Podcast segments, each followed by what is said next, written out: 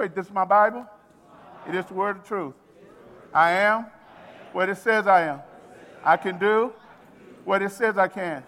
I'm a believer and not a doubter. I'm a doer, not just a hearer. I am humble before the Lord. I'm obedient to the Lord. I'm mature in the Lord. I'm enthusiastic about the Lord. I know that faith cometh by hearing, and hearing by the word of God. Amen. If you got your Bibles, go to the book of Matthew, chapter 25, and I'll be reading to you here in verse 14 and 15 from the New Living Translation. The Bible says again, the kingdom of heaven can be illustrated by the story of a man going on a long trip. Somebody say a long trip. Long trip. Now, before he went on the trip, look what he does. He called together his servants. Somebody say his servants. And entrusted his money to them while he was gone. He called together his servants. And he gave them something that belonged to him. but he trusted them with it while he was. Gone. Now look at this. He gave five bags of silver to one. He gave two bags of silver to another. And one bag of silver to the last. Now, in this instance, they didn't have to chase the bag. He gave them what he wanted them to. But he expected them to faithfully use what he gave them.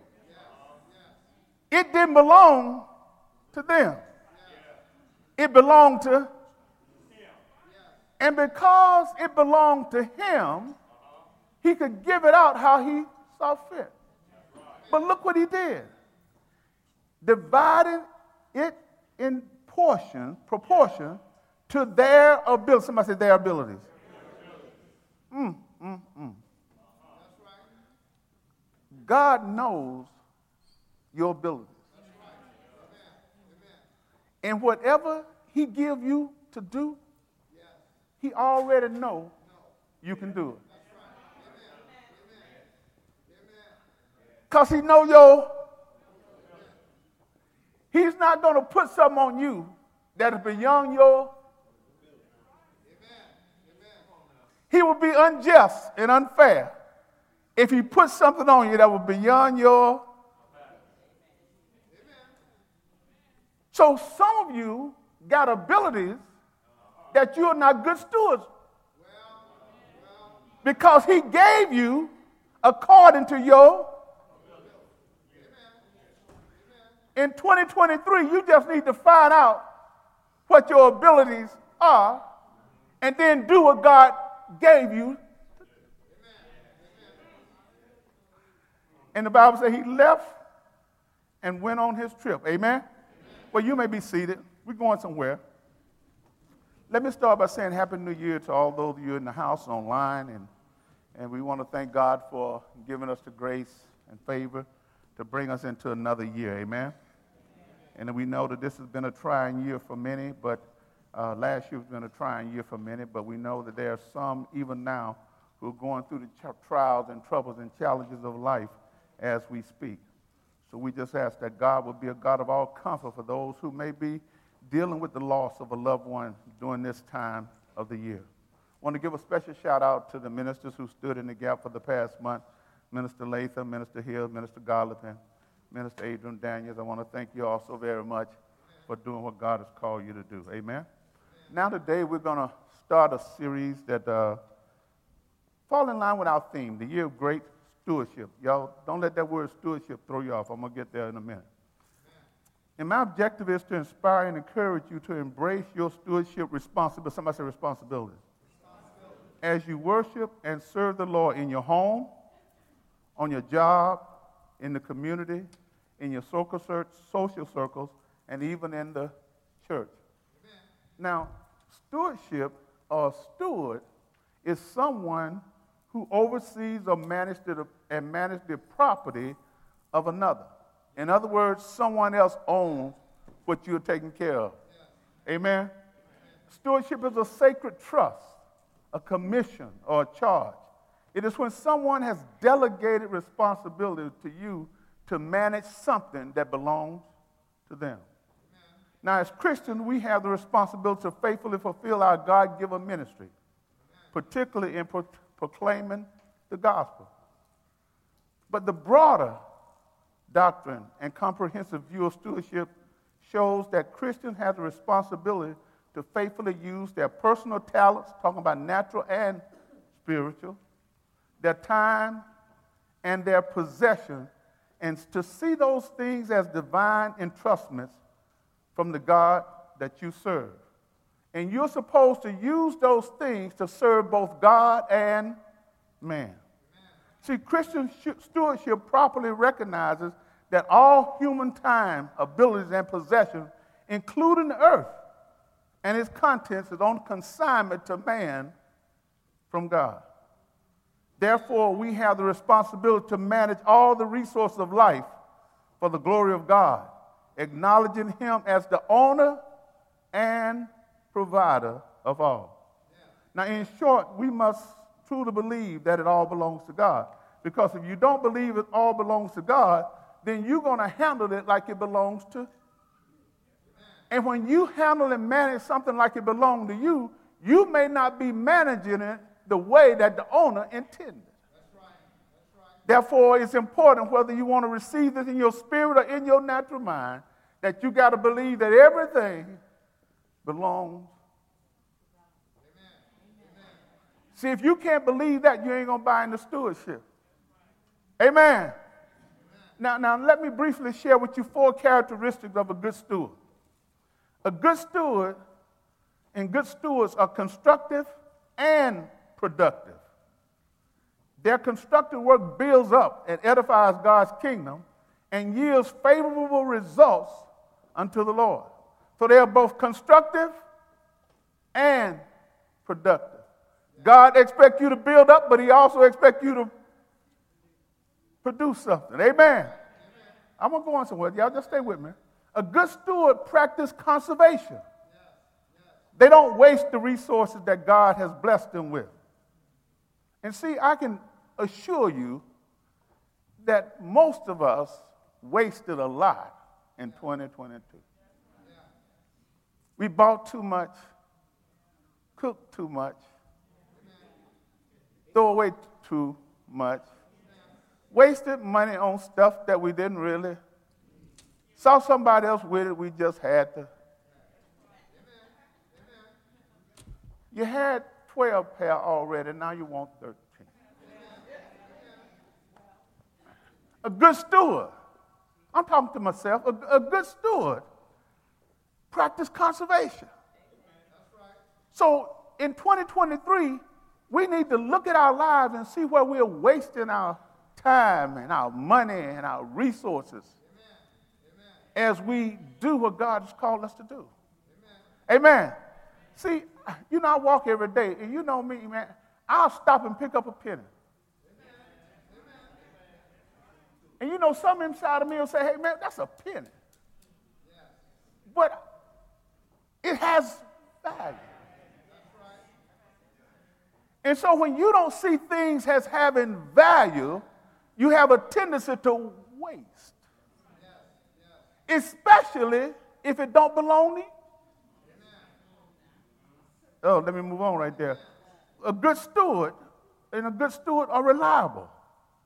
They work as one who, who is accountable for everything that they have been entrusted.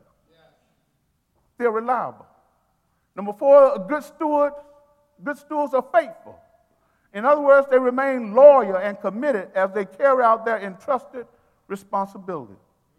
Therefore, good stewards don't waste their time, neglect their talents or gifts, and they don't squander the resources that God has blessed them with. Is the stores open today or is it tomorrow? See, it's going to be some squandering here right after church. Because some people are going to be trying to catch some white sales that they don't really need to.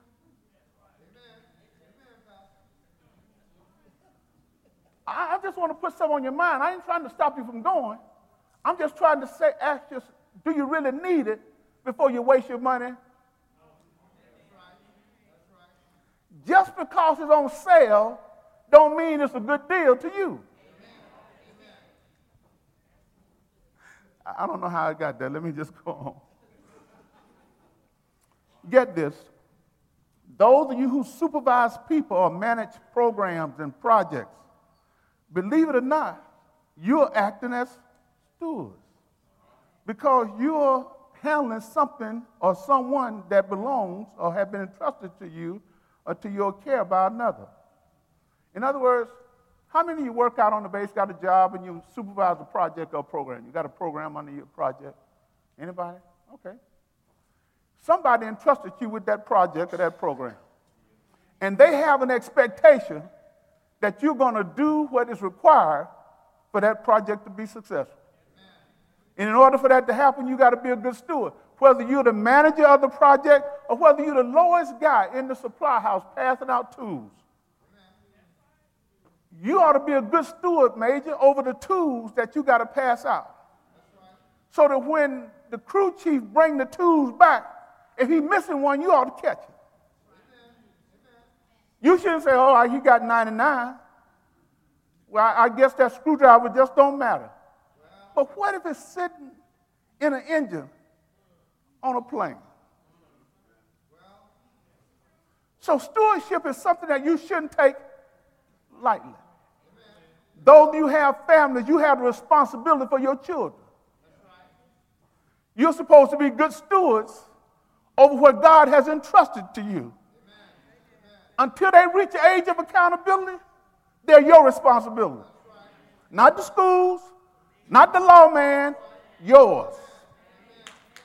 But because we fail in stewardship of our children, we pass them on to teachers who can't handle them. If you can't handle Johnny, how's the teacher going?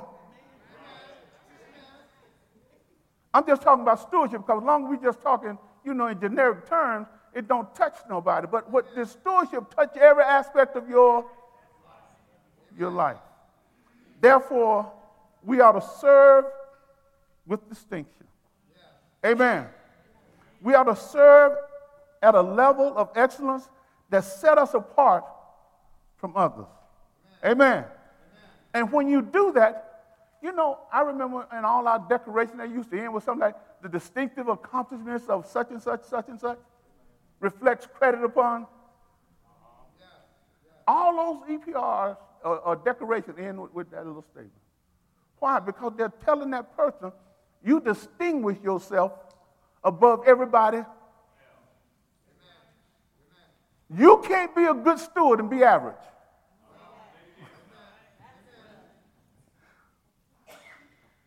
I know we got some people who have settled for average.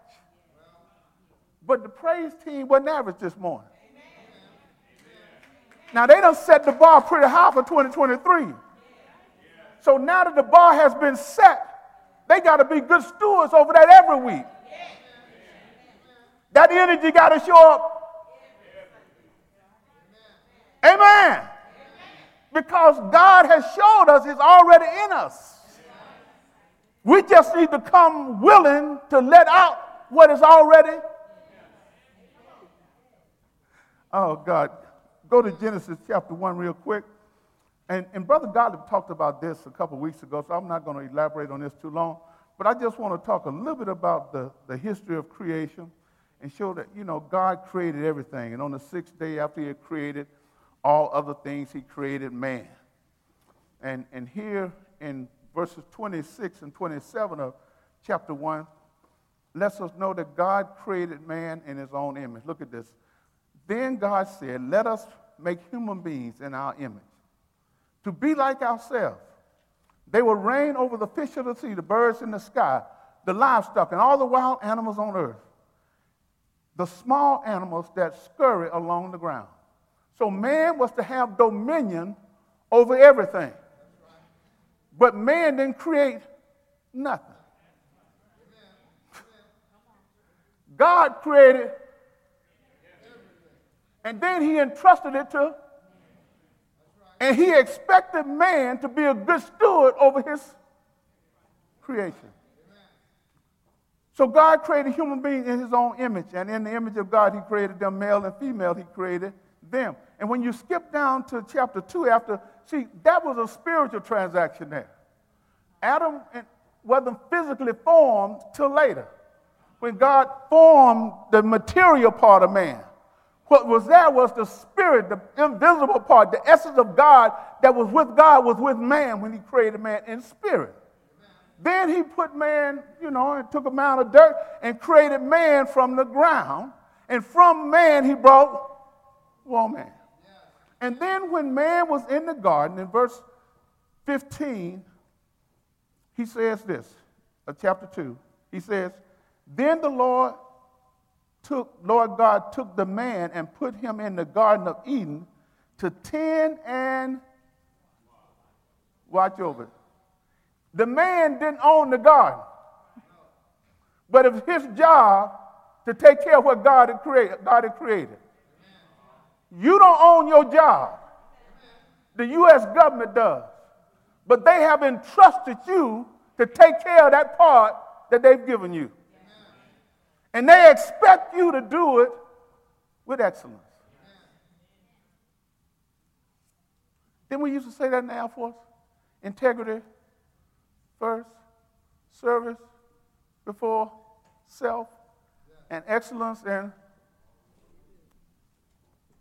they had an expectation. So I'm telling you that if God has entrusted something to you, He hasn't. He has an expectation. Amen.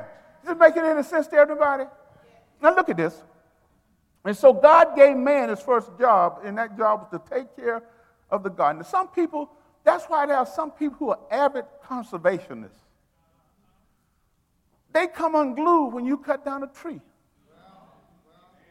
Because in their mind, God created everything, and He didn't intend for man to destroy the earth by cutting down all the trees. God created an ecosystem that everything builds upon everything else, and everything needs all the other parts to survive. But because you're not a conservationist, you could care less when buildings go up and cities go up and they cut down all the trees. But there's somebody out there saying, God gave me a spirit to be concerned about a tree. So when you see that person doing that, don't laugh at them. They're just trying to be good. I know y'all don't see it that way. If you can't be a steward over the tree, be one over your children.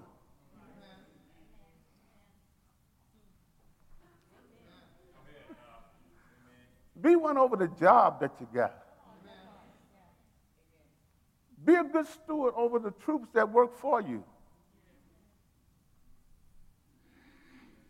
Because God has entrusted those people into your care, and He has an expectation.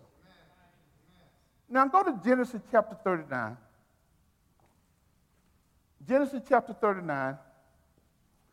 Joseph's life situation and circumstances reveal to us that you can be a good steward in a less than favorable condition.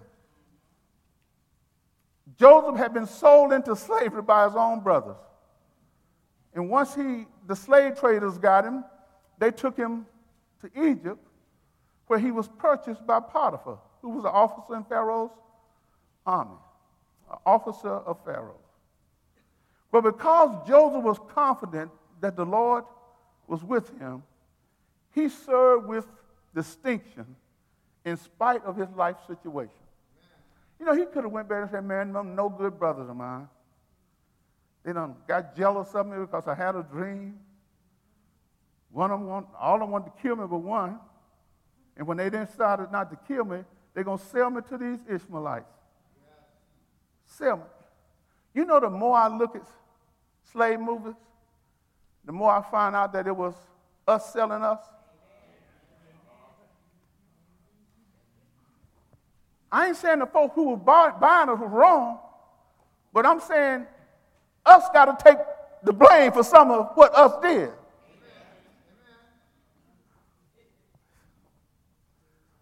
And so, what I'm trying to tell you, sometimes when you're in a situation that you don't particularly care for, you're going to have to still be a good steward in that situation.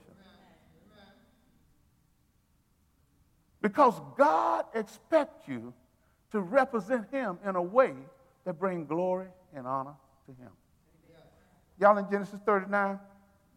Look at this. It says, When Joseph was taken to Egypt by the Ishmaelites, traders, and man, I wish I had time to talk to you about the Ishmaelites. You know, y'all ought to know that name Ishmael, uh-huh. Abraham, Isaac, you know, Jacob. But then Ishmael was kind of born before Isaac. Was living all right till he got sassy at home when Isaac was born. And him and his mama get kicked out. But because they were kicked out of Abraham's life, don't mean God destroyed them. So apparently he had some kinfolk who were slave traders. The Ishmaelite traders, he was purchased by Potiphar, an Egyptian officer. Potiphar was captain of guard of Pharaoh, king of Egypt. Now look at this. Verse 2 says, The Lord was with Joseph. Somebody said, Lord with Joseph. The Lord was with Joseph, so he succeeded in everything he did as he served in the home of the Egypt, his Egyptian master. Somebody said, Master. Now, there were two types of slaves normally that you ended up with during that time. One, if you was a slave of war because you lost the battle, then now you're enslaved. Then these type slaves that end up in people's house were called domestic slaves. It still was a lousy job to take care of other folks' stuff. But it's better than being a, you know, breaking rocks type slave because you lost the war. So he was sold to his master, an Egyptian. Now, Joseph could have said, Because I'm just a servant, I ain't going to give him my best.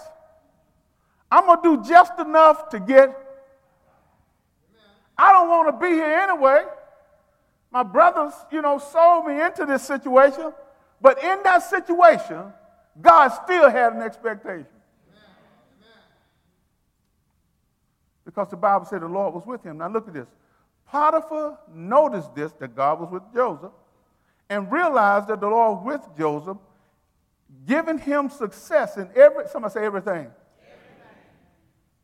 The Bible say everything he did was successful. Now I'm going to give us the benefit of the doubt. You may only get that eight out of 10 times. But that you shouldn't be successful only four out of 10 if God is on your side. Your odds ought to be better when you're trying to do something with God on your side than when you're trying to do things by yourself. So the Bible says that God gave him success in everything he did as he served in the house of his Egyptian master.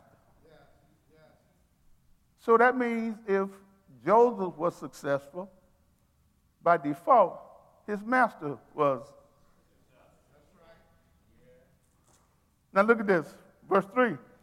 Potiphar noticed this and realized that the Lord was with Joseph, giving him success in everything he did. Look at this. This pleased Potiphar, so he soon made Joseph his personal attendant. He put him, somebody say, in charge. In charge of his entire household and everything he he don't put in the hands of a slave. The only thing that he held back was his wife and the food he ate. Everything else, Joseph took care of. Joseph took care of his finances, ran his business, ran everything. And you know what? When Joseph ran it, he ran it like it was his. And he ran it so that it would be so. He, he didn't go and say, well, this don't, you know, this is the government's project and program. No, it's yours. It ain't the government. You just working for the government. It's yours. And while it's yours, you need to be so. Why in the world do we have so many subpar Christians working on projects and programs that belong to somebody?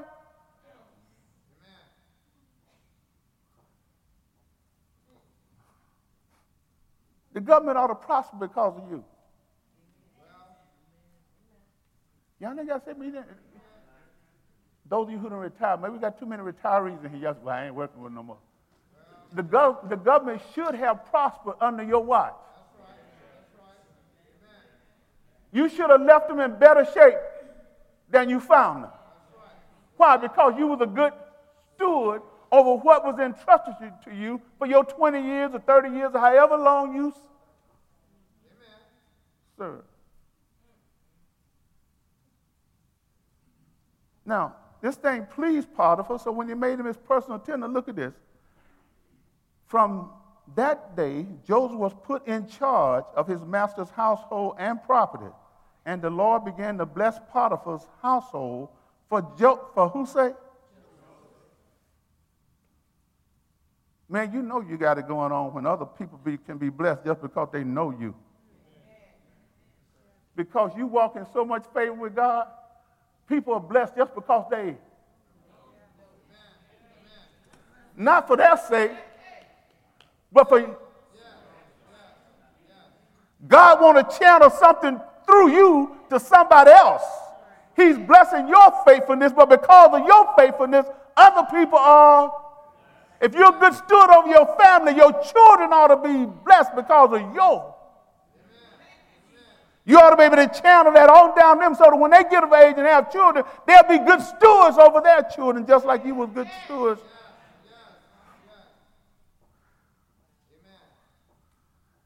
And all his household affairs ran smooth. Somebody said ran smoothly.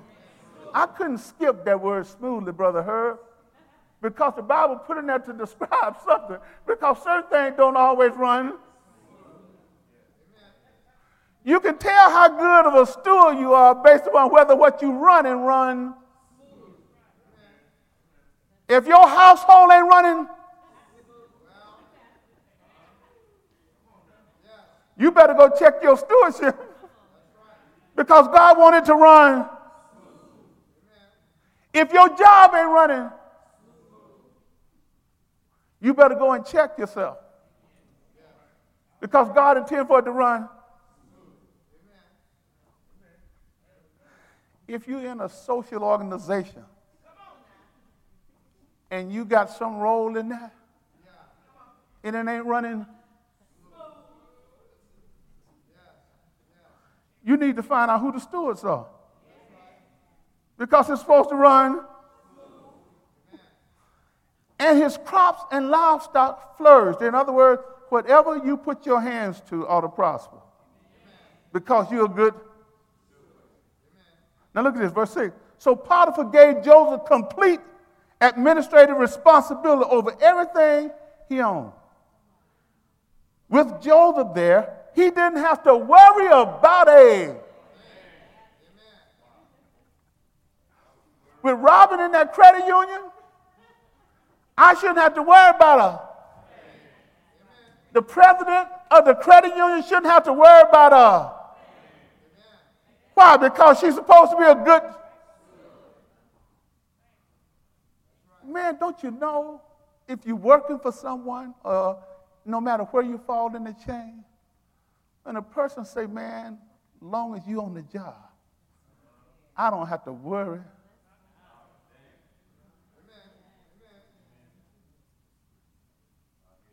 Obviously, that can't be said about everybody, but it should be said about every Christian. Because you know and understand what God expects of you as a steward. So the, man, the Bible says he didn't worry about a and I hear the young folks say that all the time no worries, no worries, no worries.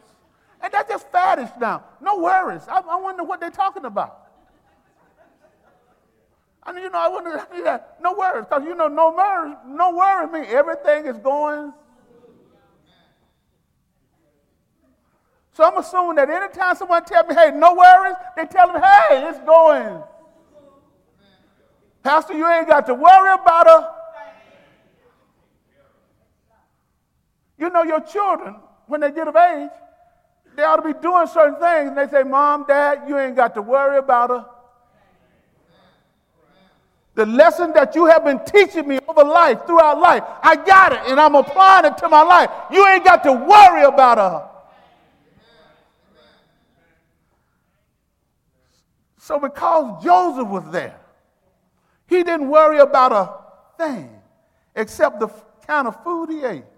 Man, boy, that be, boy, that's the boy. That was the only thing you had to worry about in life. Just, man, just give me some hot dogs or some veggie burgers, and I'll be happy. Just take away all the rest of this stuff, you know. Just all I got to worry about is the veggie burger that I'm gonna eat. That's a good place to be here. You know, if your boss all they got to worry about, what is he to eat for lunch today? I can go to lunch in because Robin is on the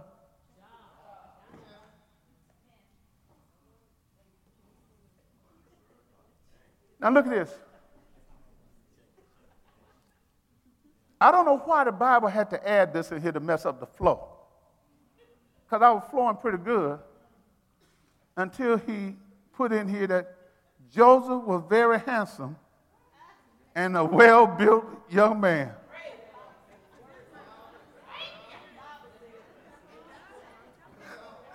The Bible went out of its way to let us know that in addition to Joseph being a steward, Marvin, he wasn't just no any kind of steward, he was good looking. You know, by the day standard, Joseph, I guess he'd be fine. And now look at this. All beauty ain't the same. There are some people that just fine. Y'all ain't got to say, man, I said for you. There are some people that's just gifted with beauty. They don't have to try, they don't have to make this up, make that up. They just gifted with beauty. But what I want to share with you is that just because you've been gifted with it God expects you to be a good steward over your. Because your beauty could be a trap. Your beauty could draw things to you that don't belong to you and that you don't need. So even though you're walking around and you look good, you better be a good steward over your good.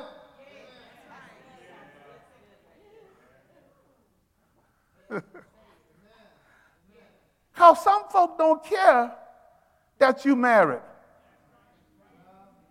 As long as you look. And so now God is saying you got to be a good steward over your looks. Because for average people, beauty is in the eyes of the beholder. To a hippopotamus, another hippopotamus look good. And to human beings, another human being may look good. But there are some people that just gifted. I can say, I'm not one of them. You know, I ain't one of them. I ain't talking about myself right here. I'm definitely not talking about myself right here. You know, y'all get pictures in your mind when y'all think of gifted.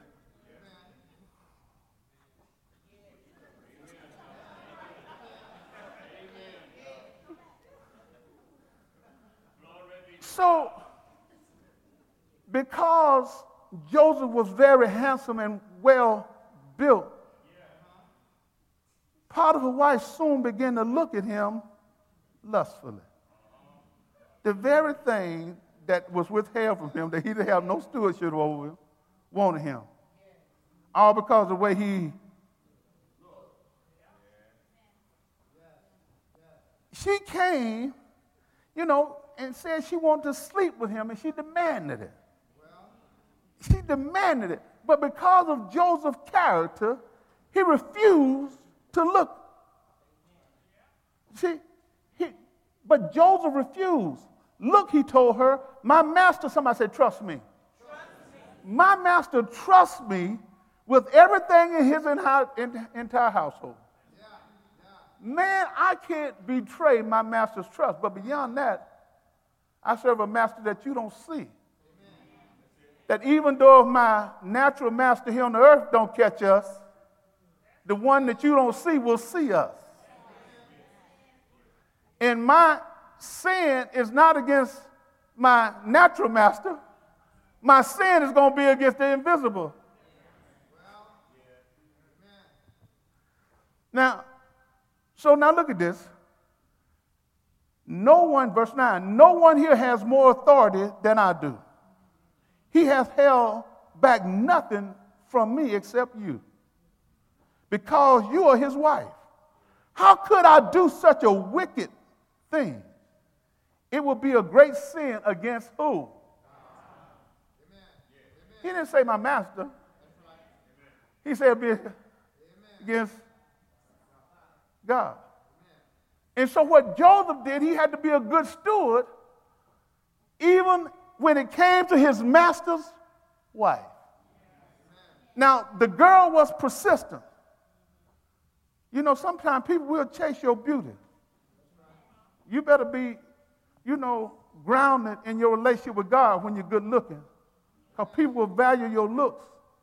And sometimes they'll chase after you and don't know who you belong to. They ain't got no desire to get to know you. They just want what they They just want what they see.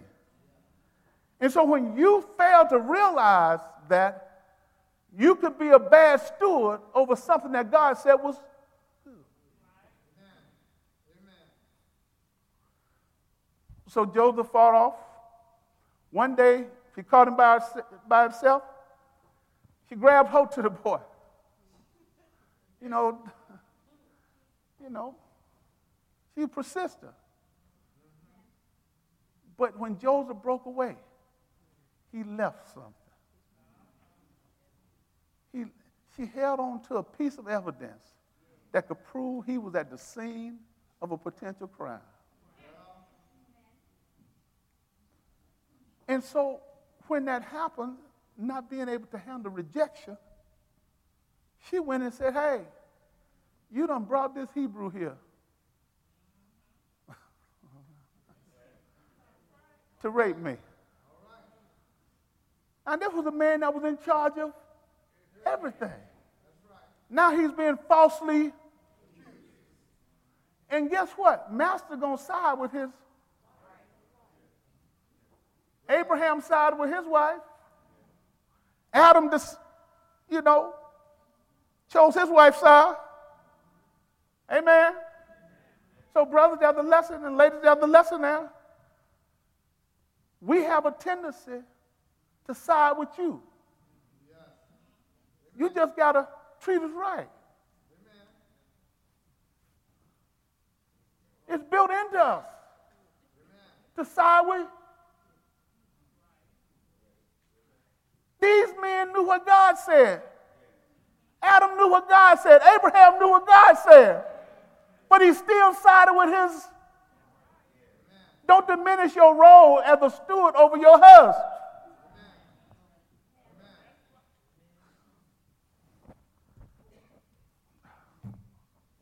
Let me move on. So now, Joseph ended up in Pharaoh's prison. And another opportunity for Joseph to get caught up and say, man, woe is me. Brothers done sold me into slavery. My master's wife get me in trouble with my master who really cared for me and loved me. But because he had to side with her, now I end up in the real big house. I end up in Pharaoh's prison. But guess what? It don't make no difference where you end up in life. It's who, who's with you when you're in that situation. Joseph was out of the touch of his natural father because he was sold from his family. But he was still in communion with his heavenly. And wherever he went, he found favor with God and, and man. So now look at this, and I'm in verse 21 through 23 real quick in, in, in chapter 39. He says, Now look, Joseph is in prison. Now I say, Look at this.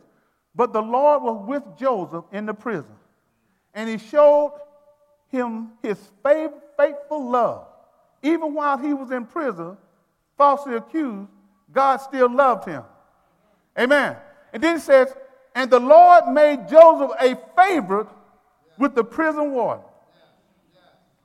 Man, I'm in prison, accused falsely, but because God is on my side, He has allowed me to find favor, not with just the guy who watched my cell, but now I'm in favor with the guy who run this joint. The head man is in charge of found. And look at this when you find favor with the person in charge of your organization, before long, they're going to take notice of you. I don't care if you are a fry flipper, a tosser at Burger King. If you do it with distinction and you do it better than everybody else, the guy who run the joint going to take notice of you. He's going to notice that your fries ain't as hard as everybody else that you take a taste and you sample yours before you put them out. And if they ain't right, you'll throw them rascals away and come up with another batch. And he don't mind taking a loss because people going to come back for your good fry versus that hard one somebody else gave me. That cracked my crown. You know, this is French fry. Does that, that mean that that person wasn't a good... They didn't take their job serious. And so what I'm trying to tell you, don't let the job that you have determine your stewardship. Joseph was in prison again, and guess what? He found favor still because God was with him. Take God to that job that you don't like. And do that job that you don't like to the best of your so that God will be glorified. And if you do that to your, the best of your ability and God is glorified, then God will bless you for your faithfulness. Y'all better hear me today. He says, before long, the warden put Joseph, somebody say, in charge. In charge of all the other prisoners and over everything that happened in the prison. Now look at this. There that word again. The warden had no words, no more words. No, which means that things must have not been running smooth before Joe got there. But when Joseph gets there, the warden now has no more Good God Almighty, you done walked into a job that was jacked up when they hired you. They know it was messed up. And they hired you, but about three months into it, the boss ain't got no more. Because you went in there and you served with distinction and you made a difference in a job that nobody else So, no matter where you find yourself in life, realize that you're a steward over something, and God expects you to be a good steward over it, even though the conditions may not always be favorable. He said, Now look, the warden had no worries, no more worries, because Joseph took care of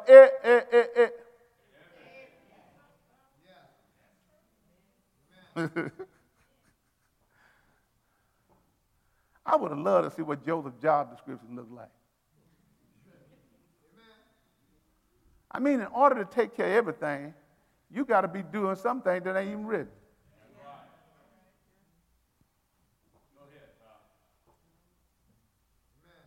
We living in a time now, if I can't find it right, I ain't doing it. but I'm trying to tell you that every now and then you're going to have to see some things that need to be done, even though.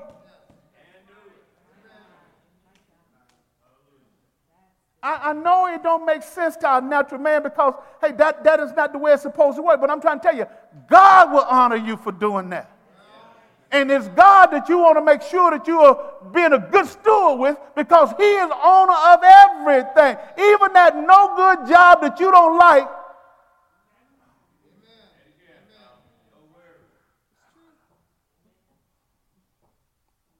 And look at this. The Lord was with him and caused everything he did to succeed.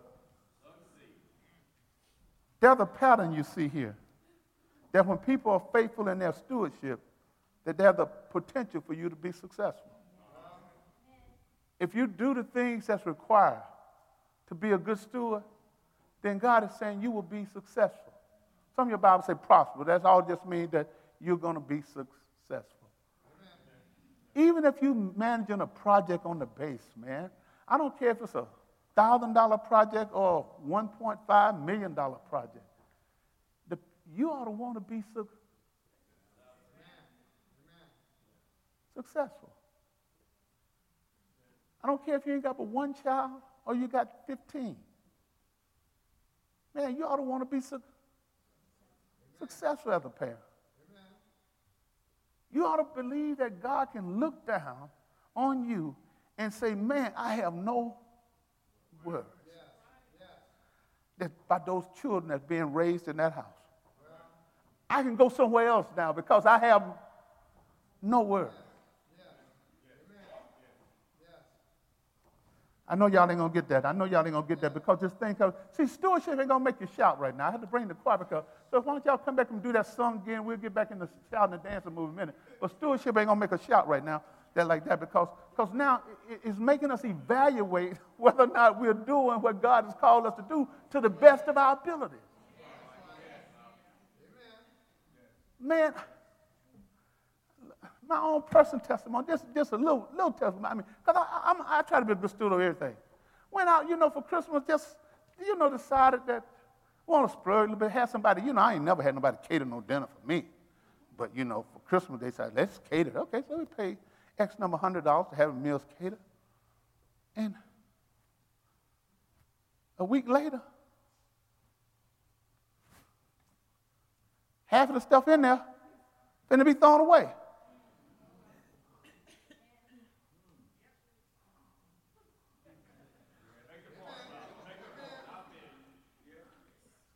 In my mind, every time I open that trash can up, that's $150 right there.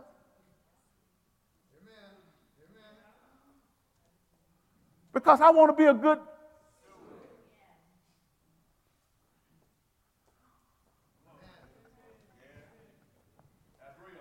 Now, I ain't the only one that's going to be throwing away some stuff tomorrow. Y'all going to be throwing away some stuff too.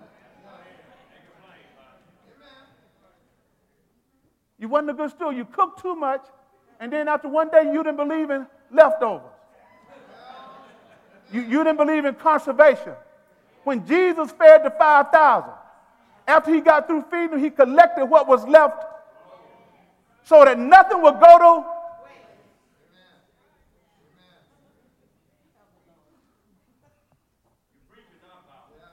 Every time you waste something, you're not being a good whether it's your time, your money, or your talents. I'm, I'm done. Let's go to Daniel real quick. Daniel chapter 6.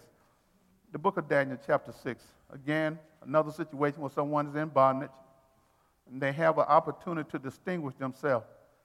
Daniel was in, in bondage in Babylon after the Babylonians had besieged Jerusalem. And he found himself, like Joseph, you know, Joseph found favor with Pharaoh. You know, Daniel found favor with the king. Joseph found favor because he could interpret dreams. Daniel could interpret dreams. Joseph's interpretation of a dream saved the nation, saved his family, because Joseph came up with an economic plan that would save one fifth of all the grain for seven years. Sound like good economics. You know, right now, America, people in striving, times are getting flaky. You know that money you used to get for 0% interest for your car or whatever? Now it's 5%, 7%. That credit card that used to be little or nothing is now 30%. So, so what that is telling us is that, hey, we're living in a time where we need to be good stewards and we need to know how to conserve what God has. So, so Daniel was in a kingdom that had grown and Darius had became the leader. And what he decided to do was to appoint leaders over the different provinces because the kingdom was so big. So look at this. And in this, we're going to see that even though Daniel was a servant, a slave, he had already found favor before because he had interpreted some dreams. But look at this. He says, Darius the Mede decided to divide him. I'm in chapter 6 of Daniel, the kingdom into 120 provinces. And he appointed a high officer to rule over each province. So we'll call those governors. So he had 120 provinces, put 120 governors over. But then he also decided this. The king also chose Daniel and two other as administrators to supervise the high officers and protect his king's, the king's interest. When you are put in charge of something, you are protecting someone else. Obviously, there, there was some bad things going on in the kingdom where they may have been taking money, stealing, not doing their job properly. So therefore, he said, okay, I'll put the governors over, but that still ain't working. So now I'm going to take three other individuals and put them over the governors. So each one of them was responsible for 40 governors. Y'all following the story so far? Because the king wanted to make sure that somebody was going to protect his. You serve a king. And are you doing your best to protect his? God has entrusted you with something. And are you doing your best to protect his? Or are you being negligent in carrying out your stewardship because you don't see his interest as yours? So your king wants somebody to protect his interest. Amen. And part of that job is ours. We're his resources in the earth that is here to protect his. We ought to have a say so. We ought to have an influence on the things that go on in the world because we're here to protect his.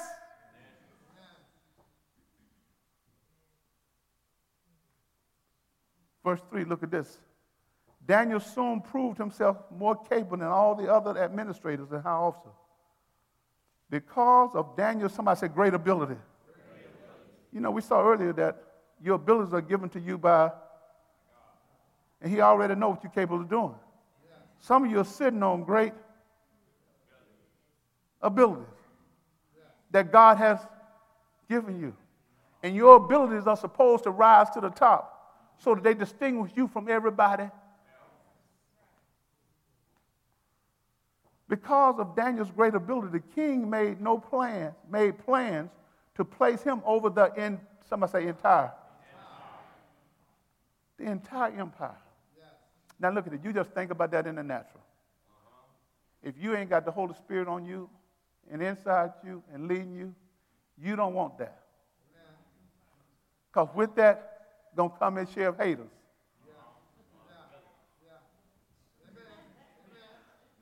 In addition to all the responsibility you're going to get, there are going to be some other folks that they're going to say, How did this Hebrew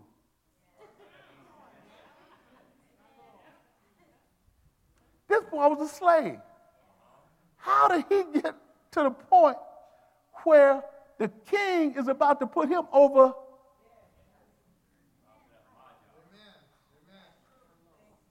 The entire empire. The king just had a, and he was making plans. Then look what happened. Then the other administrators and high officers began searching. Somebody said searching. You know, when you start moving up, there's going to be some investigative reporters on your trail.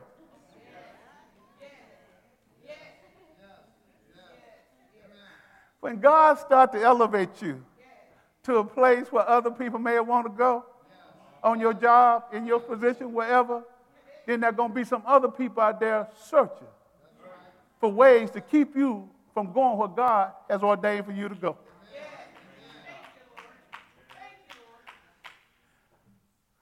Ah, y'all better get this today. I know I'm slowing down right, but this last scripture. Then the other administrators and high officers began searching for some fault in the, in the way that Daniel was handling government affairs. Man, we, we got to find out that this dude doing something wrong. He's stealing. He got to be doing something. He, he can't be doing everything right. Nobody can be doing everything right. He can't be that good of a steward. We need to find some reason to go back to the king and say, You don't want to put this Hebrew in charge of all your kingdom, man. This dude's stealing from you. This dude lazy. He ain't doing this. He ain't doing that. She ain't doing. You don't, you don't want this dude. You don't want this dude in charge. You, you just don't want this dude. You can go out there and get anybody get one of us. You don't want this dude in charge of your whole kingdom. But the king saw something that everybody else didn't see. And when the king saw it, he decided, I'm going to put him in charge.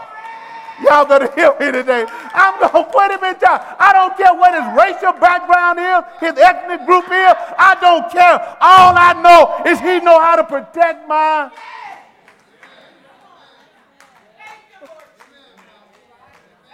He can protect my interest. And so the boy's trying to find something on him because they want to discredit him with the king. but the Bible said they couldn't find anything to criticize or condemn him. Why?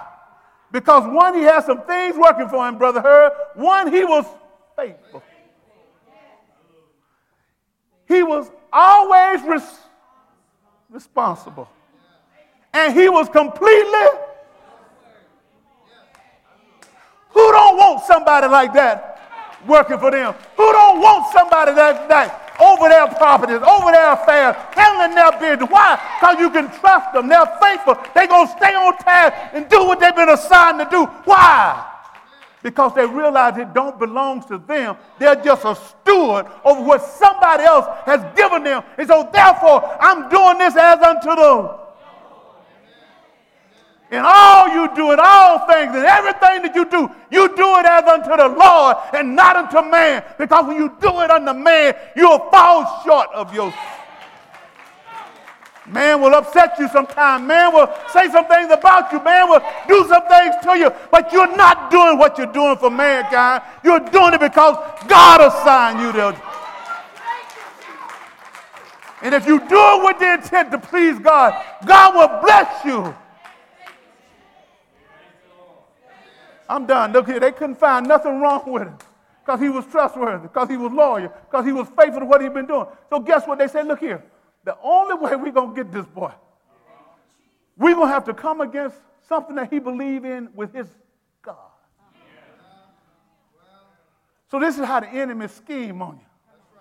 Let's go to the king and tell the king to put a decree in that for the next 30 days, nobody can pray to any other God but to him. All prayers got to be devoted and aimed at the king.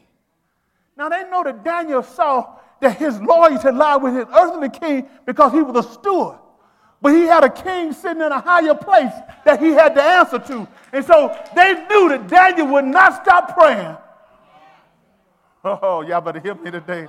They knew that he would not stop praying. And so when the decree came out, because of the Medes and the Persians were the way they were, once you sign something in the law, you could not change it. The king found favor with Daniel. But when they lied on him and Daniel didn't bow down, Daniel ended up in the lion's den.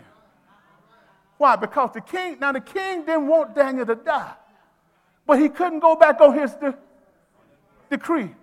But Daniel was not dependent on the earthly king when he was in the lion den.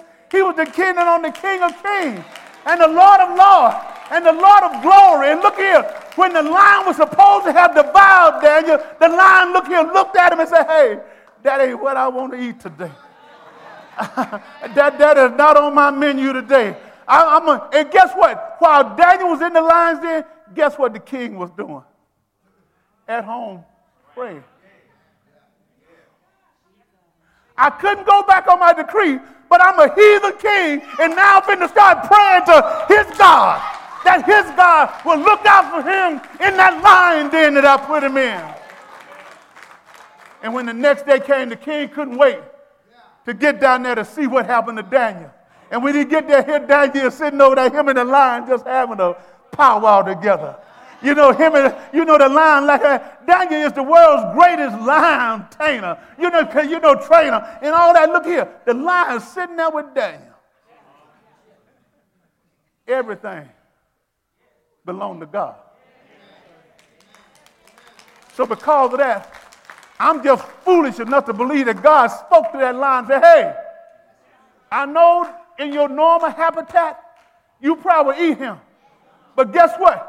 He belonged to me. And because he belonged to me and you belong to me, for the, for the next 24 hours, you're going to have to just shut your. so I just want to inspire you this year. Be a good steward over what God has blessed you with. If you got a talent, if you got a gift, if you got the ability that God has given you, use them to his glory. And if you do that, God will bless you. Because you're going to come up on some haters and some lions in 2023. But if you got God on your side, you call your stewardship record as a witness.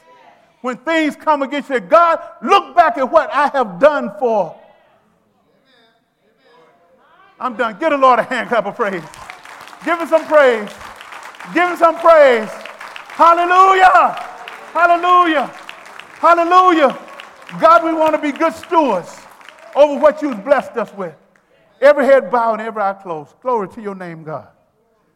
Don't let our position or our station in life, if they're not favorable conditions or favorable station, don't let that hinder our stewardship.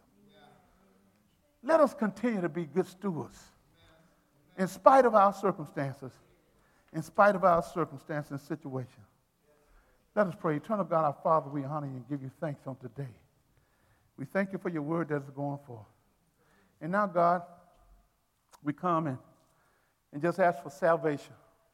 If there's anyone here online and you want to give your life to the Lord, I ask you to just please raise your hand. Or if you would, just send us a, an instant message to let us know. And we'll have someone to get in touch with you. If you want to give your life to the Lord, you want to say, Yes, Lord, I want to make Jesus Christ my Lord and my Savior. And I want to enter into his kingdom so I can be a good steward of what he has blessed me with. Please raise your hand. Please raise your hand. I see no hands. My second appeal is for new members. If you're here and you're looking for a church home, or even if you're online and you're looking for a church home, truly it'll be an honor and a privilege to have you as a member of this body. If that is your desire, I would ask that you please raise your hand this time, or again, send us a message if that is your desire online. Please do so at this time. Just raise your hand. Just raise your hand. Someone will get with you. My third appeal is for the Holy Spirit. If you're here and you've never been baptized with the Holy Spirit, never been speaking in other tongues, had nothing to do with your salvation. It's a gift from God. If that is something that you want to know more about, something that you desire to have, please raise your hand. We have members that will share some literature with you, pray with you, and believe that God will bless you if that is your desire. So please raise your hand. Please raise your hand. See no hands? Then it's our altar time. This being the first Sunday of the year, we're going to do things a little different. So I want to invite all to come to the altar. At this time, if you will. I want Minister Latham, if he would, to get a mic. And I just want him to lift up the congregation, whether you're in the house or online. Pray that God would open our hearts and our minds up to be good stewards over the things that He has entrusted into our hands. Later on, you're going to find out that all stewards got to give an account one day. There's going to be a day of accountability. And when we stand before the Lord, we want to stand with the confidence to know that we've done our best with what He's blessed us with. I told you in the beginning, He gave you according to your abilities. Not your wife's abilities, not your husband's ability, not your children, your abilities. God already know what you're able to do. You just need to be a good steward of what he's already revealed to you. Don't make this mysterious. This is not a mystery. You already know it. He called his servants before them and told them what he was going to give them. God is not withholding what he wants you to do from you. You don't need some supernatural angel to come down and tell you what you already know God has blessed you to do. We make stewardship too hard sometimes. And God has already entrusted it to you.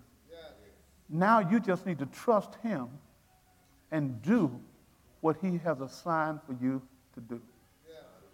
You're not in competition with anybody but you. So don't look to your right, your left, You may be the one that only got two, and somebody else got five. You may have got one. He ain't going to hold you accountable for that other person's five. He's going to hold you accountable for the one that he gave you. Because he knew that that's all you could handle. But one can make a difference. One person can make a difference. A lot of the greatest inventions that we have in the world was found about one person. So don't minimize your one gift or your one talent. Take it and use it for God's glory. And watch him allow you to flourish in whatever it is he called you to do. Brother Latham. Almighty and awesome God, the creator and maker, the sustainer of life. God, first and foremost, God, we want to say thank you. We want you to say thank you for allowing us to see another day, God. Yes. The first day of a brand new year, God. Yes, Lord. And God, we say thank you, God. God, we also want to thank you, oh Father God, for implanting on us the message, oh Father God, to remind us, oh Father God, of who you are, God, and who we are within you, God. Yes, Lord. God, everything belongs to you, God. Yes, Lord. And God, so we thank you for that reminder as we embark upon a brand new year. God, we thank you for the vision that you planted and reminded us of, God. That everything belongs to you.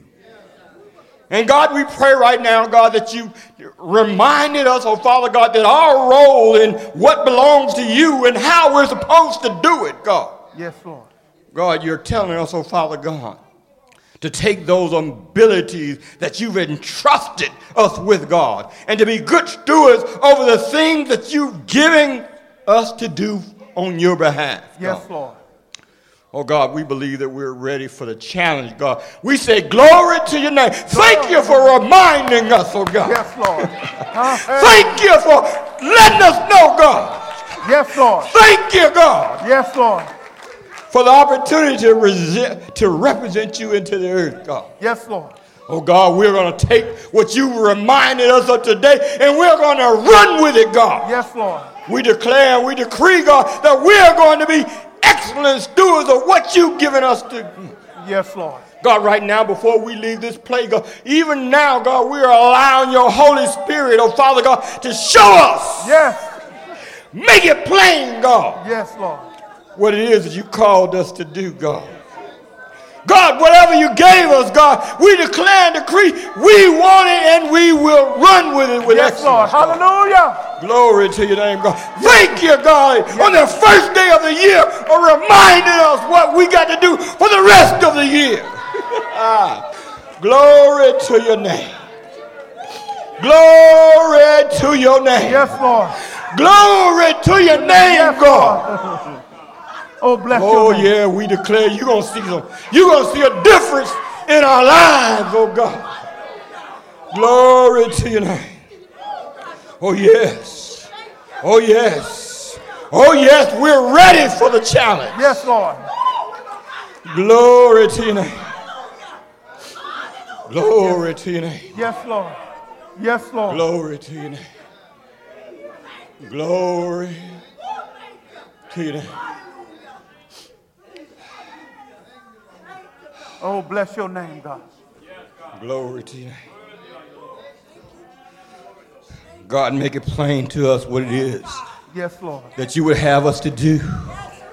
And God, we declare, oh Father God, we'll focus on what you would have us to do and nothing else, God. Oh, glory to your name. Glory to your name. God, I just thank you, God, Yes, Lord. for each and every person that's in the sound of my voice. Yes, Lord. Whether they be in the building or online, God, we thank you Yes, Lord. Yes, Lord. for how they would embrace, so Father God, their stewardship for 2023. Yes, Lord. God, we thank you for the man of God Yes, that Lord. spoke it into existence, God. Yes, God. Yes. God, we will be good stewards of our finances. Yes. We'll be good stewards of our relationships. Yes, Lord. We'll be good stewards of the work conditions that you place us in. Yes, Lord. Thank you, God. Thank you for your presence on today. Yes, Lord. Thank you for your word on today. And thank you for your people that are assembled in your presence today. We're going to run with what we've heard, God. Yes, Lord. It's in Jesus' name that we pray. And the people of God said, Amen. Amen. Amen, Amen. again.